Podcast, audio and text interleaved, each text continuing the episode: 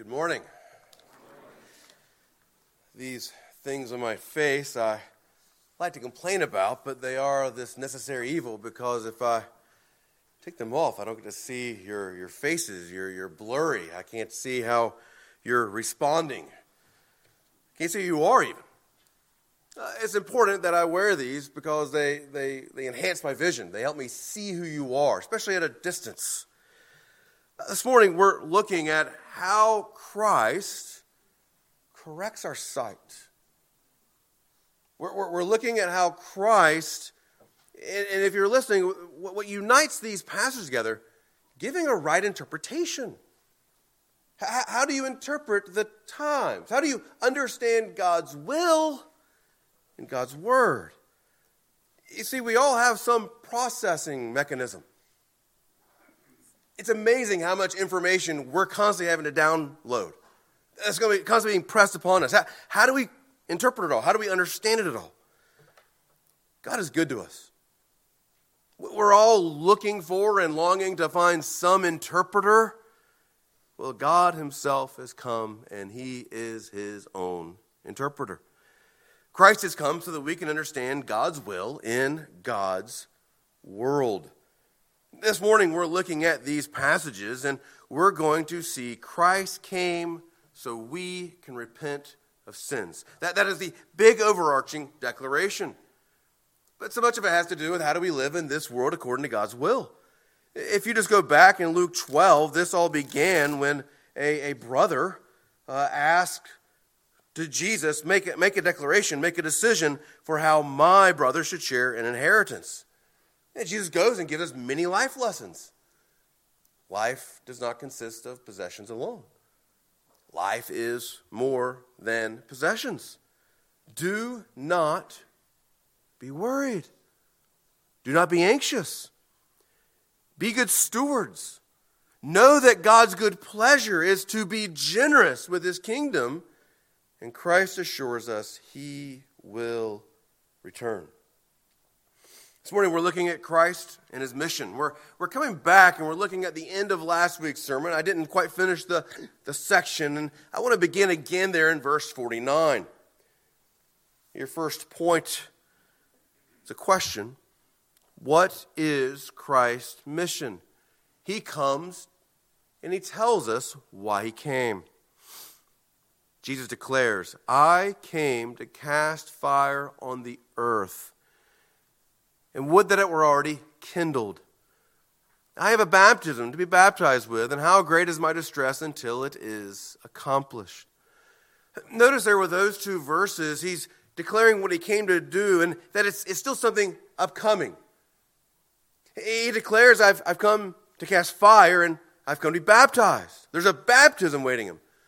Now, now what do these two things mean? Because they, they have to somehow come together. Well, we could think about the fire, right? The Holy Spirit's going to come with fire. Fire is oftentimes judgment. Well, let's wait. What does it mean that he's come to have a baptism? Jesus is already baptized by John, beginning of his ministry. And it was actually an uh, unusual event because John the Baptist went out in the wilderness to baptize sinners for repentant, repentance. When Jesus comes, John says, well, I'm not going to baptize you. You're the, the Lamb of God who takes away the sins of the world. Jesus said, you're, you're correct that this is unusual, but it must be done to fulfill all righteousness. What I believe is happening there is that baptism, Jesus is already identifying with us in our sin. Jesus is already showing he's come to identify with sinners. He has no sin to repent of. He's a perfect human being, he's a sinless man. But, but he's already coming in that baptism to identify with us as sinners. But here, he's referring to a future baptism that's still to come. I have a baptism to be baptized with. That, that, that's future. Some clarity comes from Mark 10, verse 35, because he'll actually tell us he likens the cross to a baptism. If the baptism of John the Baptist was foreshadowing his union with us, his uniting with us as sinners, the cross is where he, he cultivates it, uh, accumulates it, he, he finalizes it. See, it's on the cross where judgment comes upon Christ for our sin.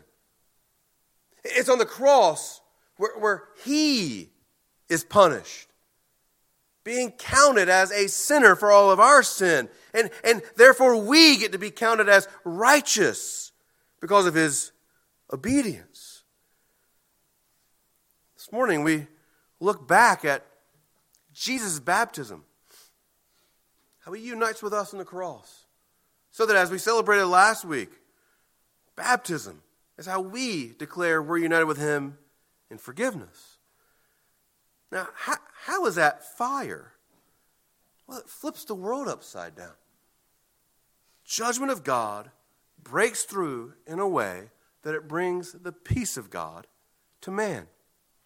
Our rebellion is forgiven, our treason is forgiven. The, the fire that comes is waiting on Jesus because it brings us peace with God. A new order breaks in. To be very clear, Jesus does come to bring peace. Ephesians 2 tells us he is our peace.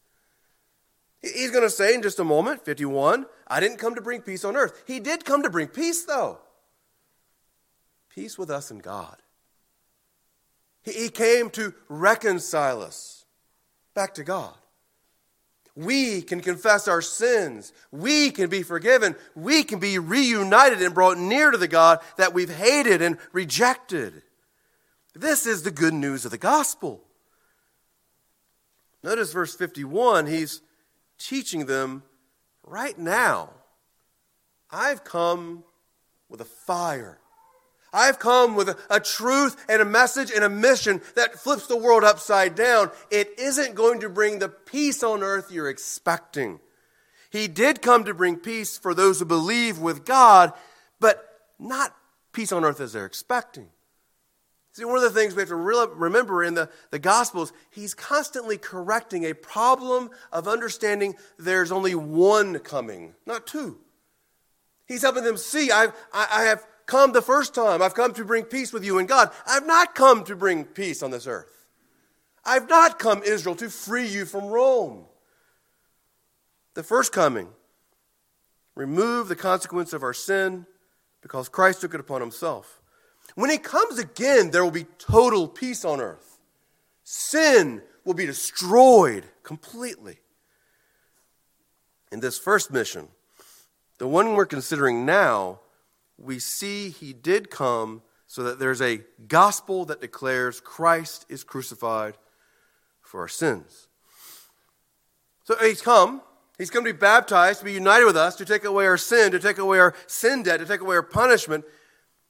But for us, as we think about how we live on this earth, he, he's not come to bring peace in this earth. No. I tell you, rather, division. Again, he's correcting a, a wrong understanding. That, that, that, Jesus hasn't just come at this point to, to bring about a one universal uh, family or, or, or one universal government. They wanted peace as Israelites from Rome. Now, this is important for us as we think through Old and New Testament. It can be a little confusing Israel was a political state. They were a biological people for the most part. And they were the people of God. I want to be clear this morning as Christ is coming and making it clear he is bringing division where Israel, the political state, the biological people, and the people of God, he's coming to bring a division that also divides those three things up. The church is no longer a biological people. The church is no longer a political state. We can see the clear difference in Romans 13. Paul says the state carries the sword. The church proclaims the scriptures. Yes, there's been many times in many places where the church and the state have united, and that has never worked out so well. We need to be careful how we draw one to one connections from the old and the new. Eh, there's a significant difference, and the new is better. Yes, we're a holy nation. But the focus there, we're a, we're a whole other kind of organization, an institution that's set apart. Yes, we're a kingdom of priests. We're a praying people. The focus here is how Christ has come to divide many of the ways in which we're united with others to bring about a new kind of unity. The correction here do not think I've come to overthrow Rome, to reestablish some grand ideal people of one nation that's now for God. Look at verses 52 and 53. From now on, in one house, the, the, the most uh, important structure, the, the most important piece of the social fabric, the, the home. From now on, in one house, there will be five divided, three against two, and two against three. They will be divided father against son, and son against father, mother against daughter, and daughter against mother, mother in law against her daughter in law, and daughter in law against her mother in law. Here, what is he saying? Now, I know what you're thinking. Keith, you just picked the classic Mother's Day text. Why would you do that? we just preach through Scripture, and wherever we land, we land. And we've landed on some pretty awkward Mother's Day texts. This one's, this, one, this one's up there. What's he saying? Again, let's go back to Luke 12, verse 13. A brother was saying, Make peace with my brother. I, I need my inheritance. Jesus hasn't come for that kind of decision making. Ah, he's not come so that he establishes dads who always just go out and throw the baseball with their son, or moms who pick up kids from soccer and there's a huge meal on the table, kids who just happily and joyfully do their chores. Those things are good, but that's not why Jesus came. We need to be careful not to suppose and presume upon our ideals of family and say that's what God must be doing. God designed the family, it's good. It's part of the creation. It's important for the whole fabric of our society. God called men to be heads of household. God called women to be the helpmeet. God called children to honor their parents. The family is meant to be a place where God is honored in these different structures. Jesus is simply saying there's something more, something better. There's something that's going to divide even that most important social structure that God ordained. So, little Billy, if he's the only believer, he's going to go through significant suffering. If a child is born into an unbelieving family and becomes a Christian, there's, there's going to be some kind of suffering. There's going to be some kind of dividing away. It doesn't mean they disown the family or shun. No, it's actually discouraged. It's interesting. A pastor friend in China, there's a new convert. He's a college student. Well, the parents came and took the child away. I don't know if you can call that kidnapping, but, but they, they stole the child away, taped him up, threw him in the trunk, drove him home, and abused him, trying to get him to denounce Christ. There's a division in the family when someone comes to Christ and the rest of the family hates him.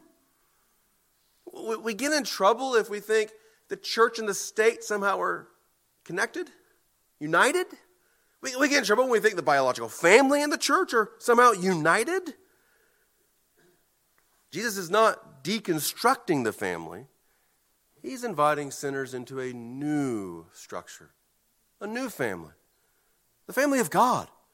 We call this the doctrine of adoption. We, we call this God sending his own son to share his inheritance, to share his love with us. See, the church is meant to be a new family made up of all kinds of people that should not otherwise actually be spending any time together. We, we, we love looking for other folks who, who look like us and act like us, uh, have earthly commonalities. But, friends, the, the early witness of the church was that people of all wealth categories, people of, of a male and female, even, all came together in this one unique place. We're called to maintain the unity of the Spirit. We don't create unity of the church, God does by calling us to His one family.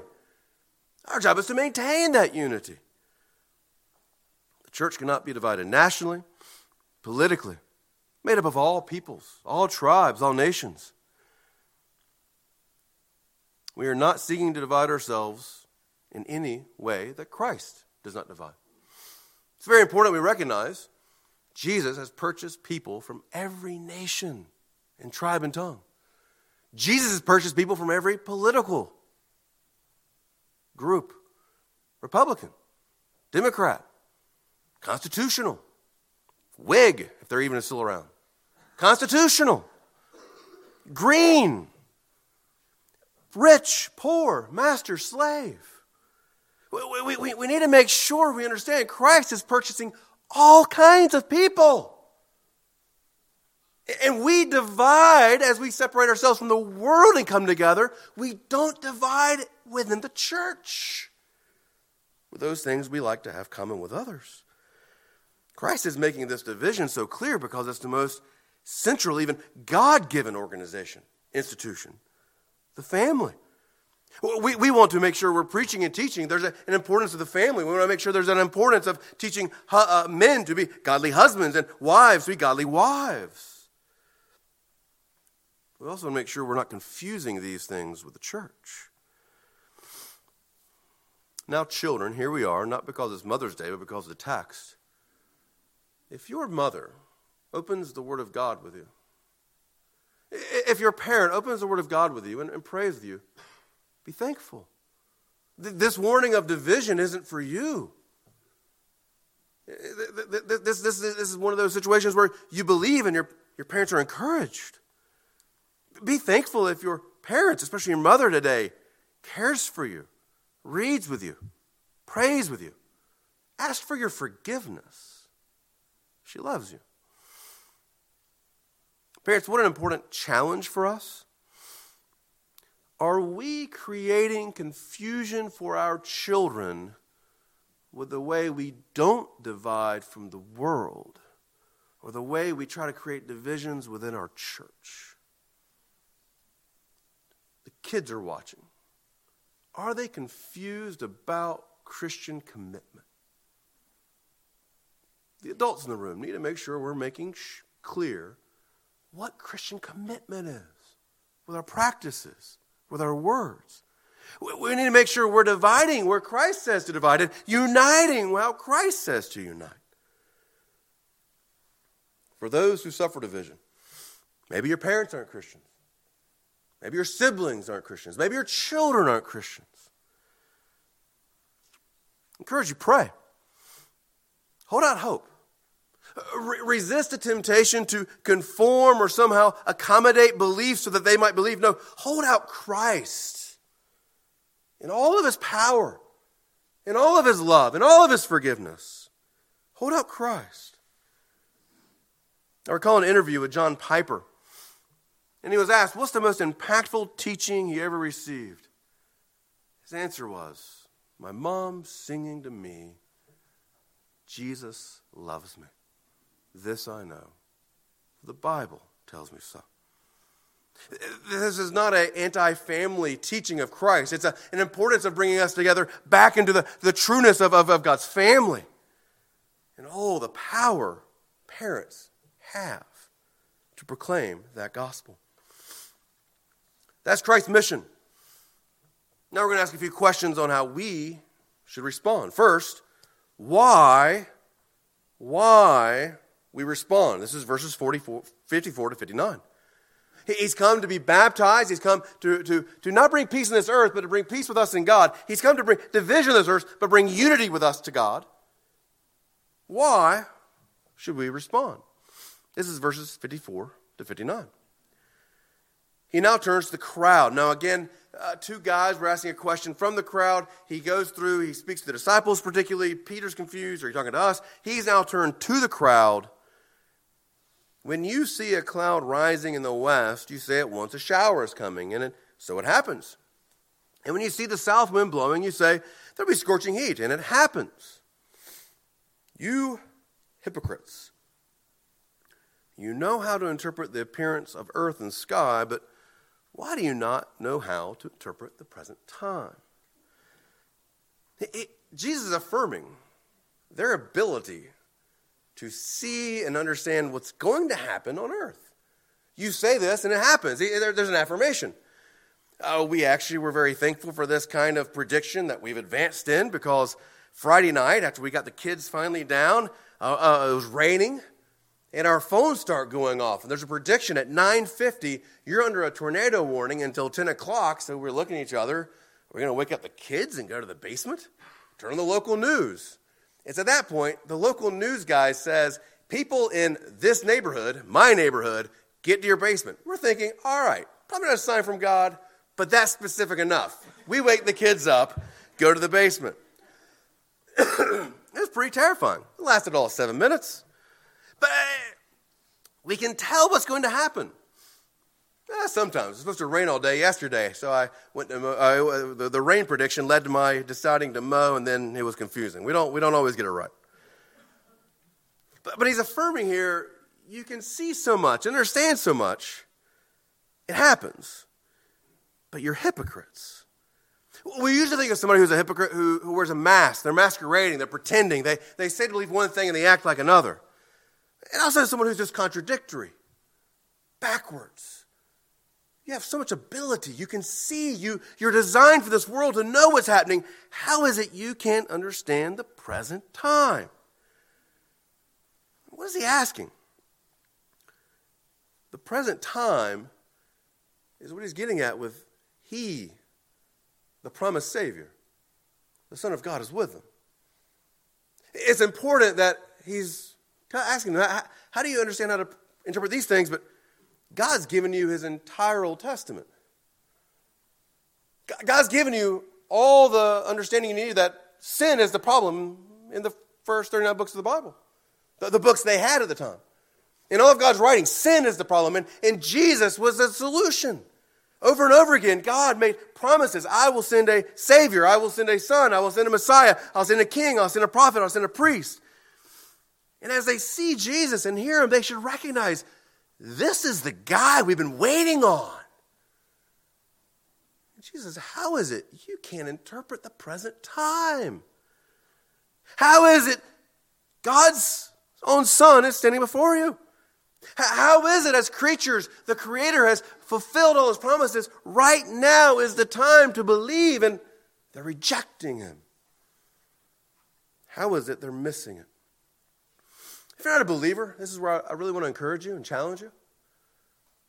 Uh, one of the great arguments and one of the great evidences, if you're looking for an evidence, is God's own word and how God made so many promises uh, over so many uh, generations different continents, different languages, different prophets, different promises, so many promises, and they all come together in Jesus.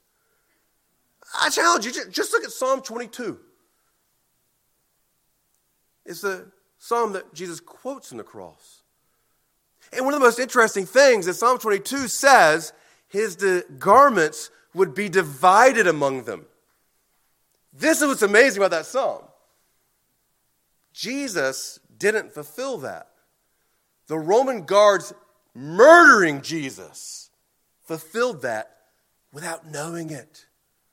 All those promises come to such clear fulfillment. The, the things written beforehand, they come true. All together in Christ. If you want to know more of the scriptures, come talk to me or somebody around you. Let's read scripture together to see how all these promises come together in Christ. If you're a believer, how should you interpret the present time? I believe it's important we understand the present time Jesus is referring to is his actual present time, 2,000 years ago. The Old Testament was written with such clarity that when Jesus appeared, his people would not reject him, as they did, but receive him. How do we think about the present time today? The New Testament is not written for us to understand when Jesus is coming back. How do I know that? Jesus says in Acts 2 7, it's not for you to know. Pretty clear. Right? Are you with me? Uh, the Old Testament was all promises that were supposed to come to that present time so that they could see Jesus. The New Testament is written so that we can look back and see He fulfilled them all. And to live faithfully, waiting, not knowing when He's coming back. We need to be careful not to get worked up by trying to understand what's happening and try to read it back in Scripture. No, God has given us all we need. His Word, His Spirit, His, His truth, to be faithful. There's a big difference between the Old Testament telling us Jesus is coming, look, there he is, and the New Testament telling us he has come, he is ascended, he will return. And trust me, we don't need to have any interpretation. When he comes again, there's no guessing or doubting he comes. He comes with a trumpet blast in all of his glory. And he brings righteousness fully and finally peace on earth. Why do we get this so weird? Why, why, why, why, do, why do we labor so much trying to figure out how to interpret this way?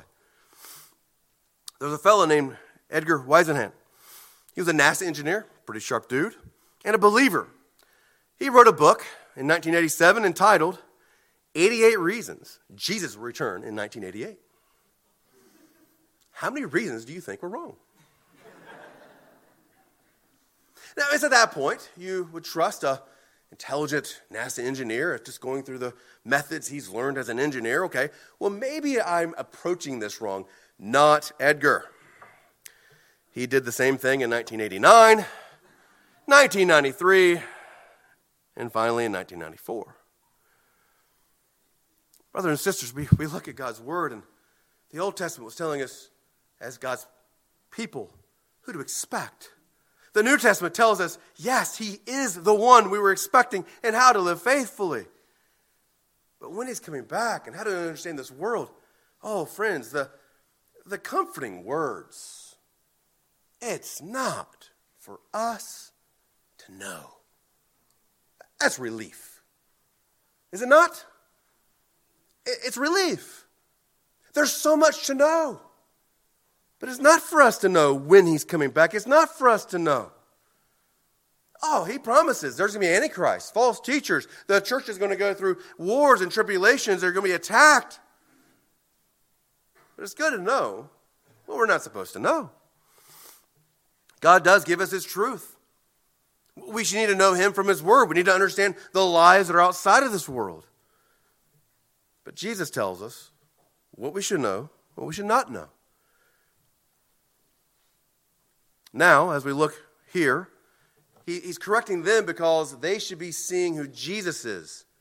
Uh, going back and pressing in, they should see who Jesus is, and there's a correction. And notice there's an immediacy to his conclusion. Verse 57. Why do you not judge for yourselves what is right? As you go with your accuser before the magistrate, make an effort to settle with him on the way, lest he drag you to the judge, and the judge hand you over to the officer, and the officer put you in prison. I tell you, you will never get out until you have paid the very last penny.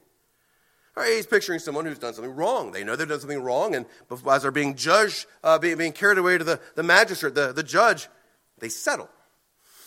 They pull the man aside and say, I, I'm wrong. I want to figure out how to settle. Otherwise, I'm going to spend my days in prison and then still have to pay the last penny.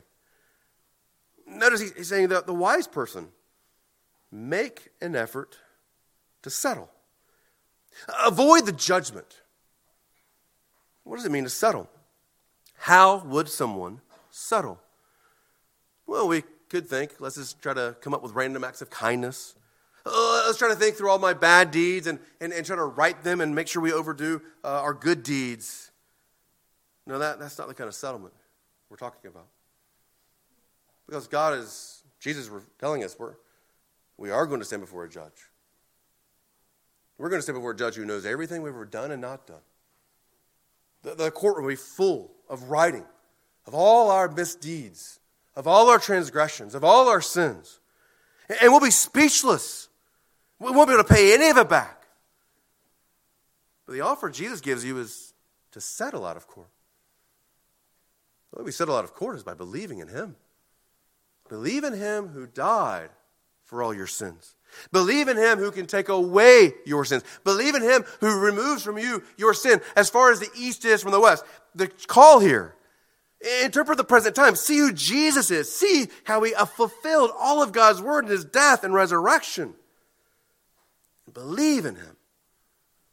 Believe in him today. Our next section is how to respond. Why should we respond? Because Christ has come. It is the present time. He has come to bring a fire, a judgment. There's a judgment to come. We must believe in him. But, but how? Notice this next section is interesting and it's still connected here. There were some present at the very time. We're, we're still here in the same location, same scene. How much they're connecting what Jesus has said, it's not clear, but, but, but Luke's connecting this to our, our section. There were some present at the very time who told him about the Galileans whose blood Pilate had mingled with their sacrifice. And he answered them, Do you think that these Galileans were worse sinners than all the other Galileans because they suffered in this way? No, I tell you, but unless you repent, you will all likewise perish. Or those 18 on whom the Tower of Siloam fell and killed them, do you think that they were worse offenders than all the others who lived in Jerusalem? No, I tell you, but unless you repent, you will all likewise perish. The, the, the, conversation is, is, is moved. There, there's folks who are asking, Have you heard about these Galileans? They, we don't know anything of this story outside of this actual account. But this sounds like Pilate. He was a vicious man. Apparently, there were Galileans who went to worship. Pilate murdered them there so that their blood actually got mingled in with the very sacrifices they were coming to make. This seems to be a question of ethic. We, we, we, we don't understand exactly what happened, but Jesus is the great interpreter. He, he actually gets at their problem because he asks in two different ways Do you think they're worse? Jesus understands what they're asking and why they're asking it. That's what's helpful about this text. Do you think that these Galileans were worse? Do you think that those who the tower fell on were worse? They're asking an ethical question. There seems to be an assumption here. Bad things happen to bad people. Bad people have bad things happen to them. If such a tragedy fell upon these particular people, well, they must have deserved it. This interpretation is what Job's friend was all about. Praise God, he's given us an entire book to tell us not to think like this.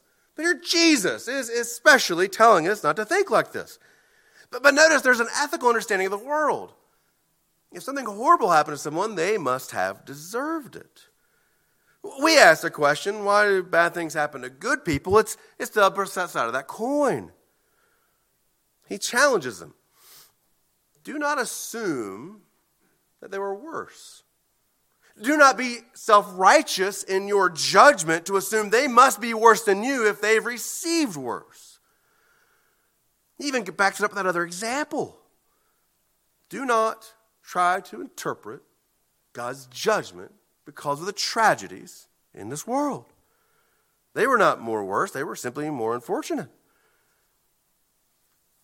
Now, this is one of those texts that actually really stands out to me in my, my life because of when and where I first heard it, and the only time I've actually heard it preached. First heard it preached on September 13. Al Mohler opened up this text two days after 9 11. And it was extremely helpful. Because if you remember, there were many who were saying the people who died in those towers, that, that attack was because of sinners worse than us out there. This is actually a warning against that kind of teaching. No, the, the, the sin we should be concerned about is our own. We're, we're, we're warned against the kind of self righteousness that says that sin out there is what God's going to judge. No, look at the command repent repent or perish. Repent or perish. There's a correction. Do not believe you're somehow better.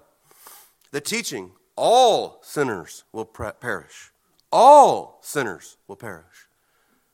The invitation, repent. Turn around.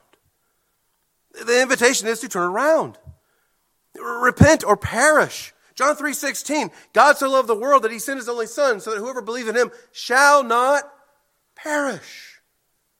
If we believe in Jesus, if we turn away from our sin, if we turn to him, we will not perish, but have everlasting life.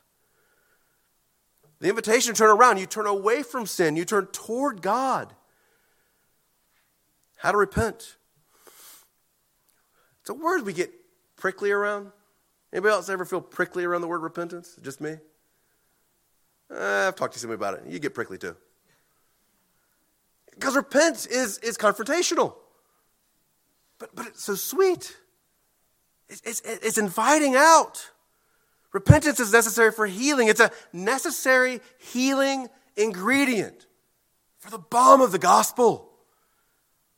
Because God doesn't just say, I'll forgive you of that sin, just keep drinking the poison. He says, I'll, I'll bring you out of that sin. I'll bring you out of the guilt. I'll bring you out of the addiction. I'll bring you out of the pain. I'll bring you out of the trouble. This word is confusing for us because we have been taught, and even the church has, has been taken part of the, the idea that whatever we feel must be right. Oh no. Our hearts are full of sin. Praise God, His word comes to heal us, to confront us. Praise God, He does not leave us in our self deceiving, dangerous hearts, but He comes and tells us repent. Repent of rejecting God, repent of ignoring God, repent of being indifferent towards God. Repent of the sin that if you hold on to it, you will have to stand before a judge and give an account for it. Repent of the, the poison you drink. Repent. What, what sweet words. And oh, how difficult it is. If you're feeling the conviction to repent, I want to be clear. It, it looks daunting, it looks difficult. A, a sin, if you're a believer, that you might find comfort in. It's become a, a pattern. You don't know how to live without that particular sin. If you're not a Christian, you don't understand how someone can live without that particular way of living. Where sin abounds, grace abounds. God, in His grace, helps us see sin. God, in His grace, calls us from sin. God, in His grace, heals us of our sin. Grace is what helps us overcome what we think is difficult. It's not too difficult to repent, it's too difficult not to repent. Not repenting is the dangerous way. Repent or perish. Repent or face your God for all of eternity with your sin still holding firm to and feeling the full judgment of God. Repent or perish. The last question we ask Christ has come so that he might bring fire, so that he might bring healing, so that he might bring forgiveness by being united with us in our sin, uniting himself so that he takes the punishment, so that we can now live the right life. Why respond? There's a judgment coming. How to respond? Repent. When to respond? When to respond is our last section. Jesus follows this up with a parable. A man had a fig tree planted in his vineyard, and he came seeking fruit on it and found none. And he said to the vine dresser, Look, for three years now I have come seeking fruit on this fig tree and found none. Cut it down. Why should it use up the ground? And he answered him, Sir, let it alone this year also until I dig around it and put on manure. Then, if it should bear fruit next year, well and good, but if not, you can cut it down. Typical parable of Jesus. It's a clear teaching of Jesus. There's a man who owns the land. This is a wealthy man. He's able to have enough land to have a vineyard. That's a very expensive undertaking. He decides to put a fig tree in a vineyard. That's unusual. He plants a fig tree and he comes three years in a row. And if you plant a fig tree, what do you want from it? Figs. He's disappointed. Uh, land's a premium, especially this land. It's rich land. He, he has his vine dressers working on it.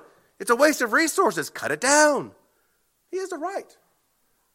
But notice the vine dresser appeals. There, there, there's, a, there's a care for this fig tree. He is the one who's been pruning and feeding and wanting to see figs for his master. He said, Give it one more year. I'll fertilize it, I'll dig around it, then decide. Now, time is very central. That's why we're asking when. Three years, that's, that's patient. The appeal is only one more year, still patient. What's the interpretation here? Uh, it could be the vineyard is all the nations, and the fig tree is Israel, who's supposed to be bearing fruit to be a witness to all the nations. And over time, over and over again, God has looked and said, There's no fruit. I'm going to replace that fig tree. I'm going to cut down that fig tree. That actually appears to be how Paul might interpret it, according to Romans 11. As we heard earlier, John 15, the Father is the vine dresser. He looks, and if there's not fruit, he cuts. There's, there's an immediacy here. There's an expectation that God expects fruit. Friends, repentance is fruit. Repentance is fruit. Denying ourselves of sin, taking up the cross ready for suffering, following Christ and his commandments. What we should be hearing today are we presuming upon God's grace and not bearing the fruit we know He expects? Faith without works is dead. Faith without any fruit is a false faith. We are saved by grace alone, by faith alone. We come to Christ simply by faith, and that faith then produces good works. It produces uh, fruit, it, it produces repentance. Oh, the danger of presuming upon God's grace and delaying obedience. When will you respond? The answer should be today. If you're not a believer, today. The Lord could require of your life today. What, what is it you're hoping to accomplish between today and tomorrow that would say, no, I just want to put this off a little bit longer? He doesn't take good things away from you.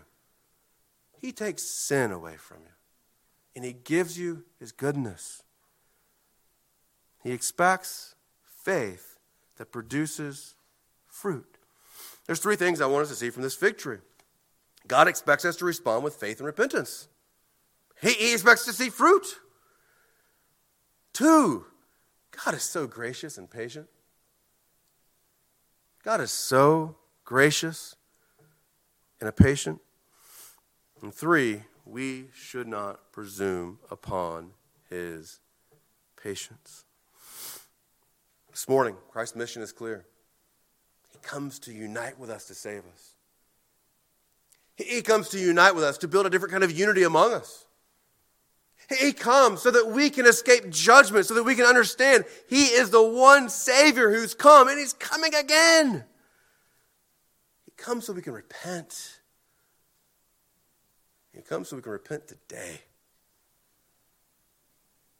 Let's take a moment and confess our sins to our Lord and make commitments of what we will do today in repentance.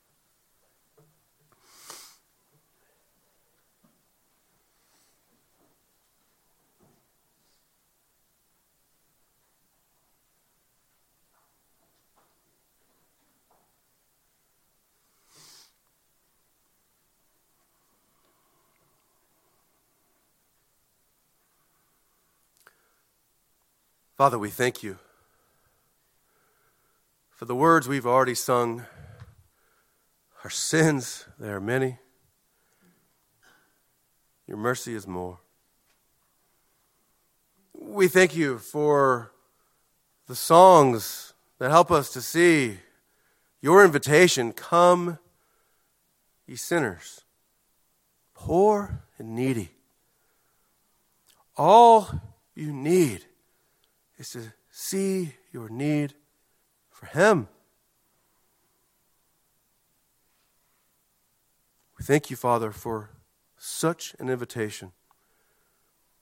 By your grace, to know your God, to know our sin, and to know you remove it from us as far as east is from the west in forgiveness. I pray we would stop trying to snuggle close to sin we would distance ourselves from the sin that creates distance between you and us and fellowship.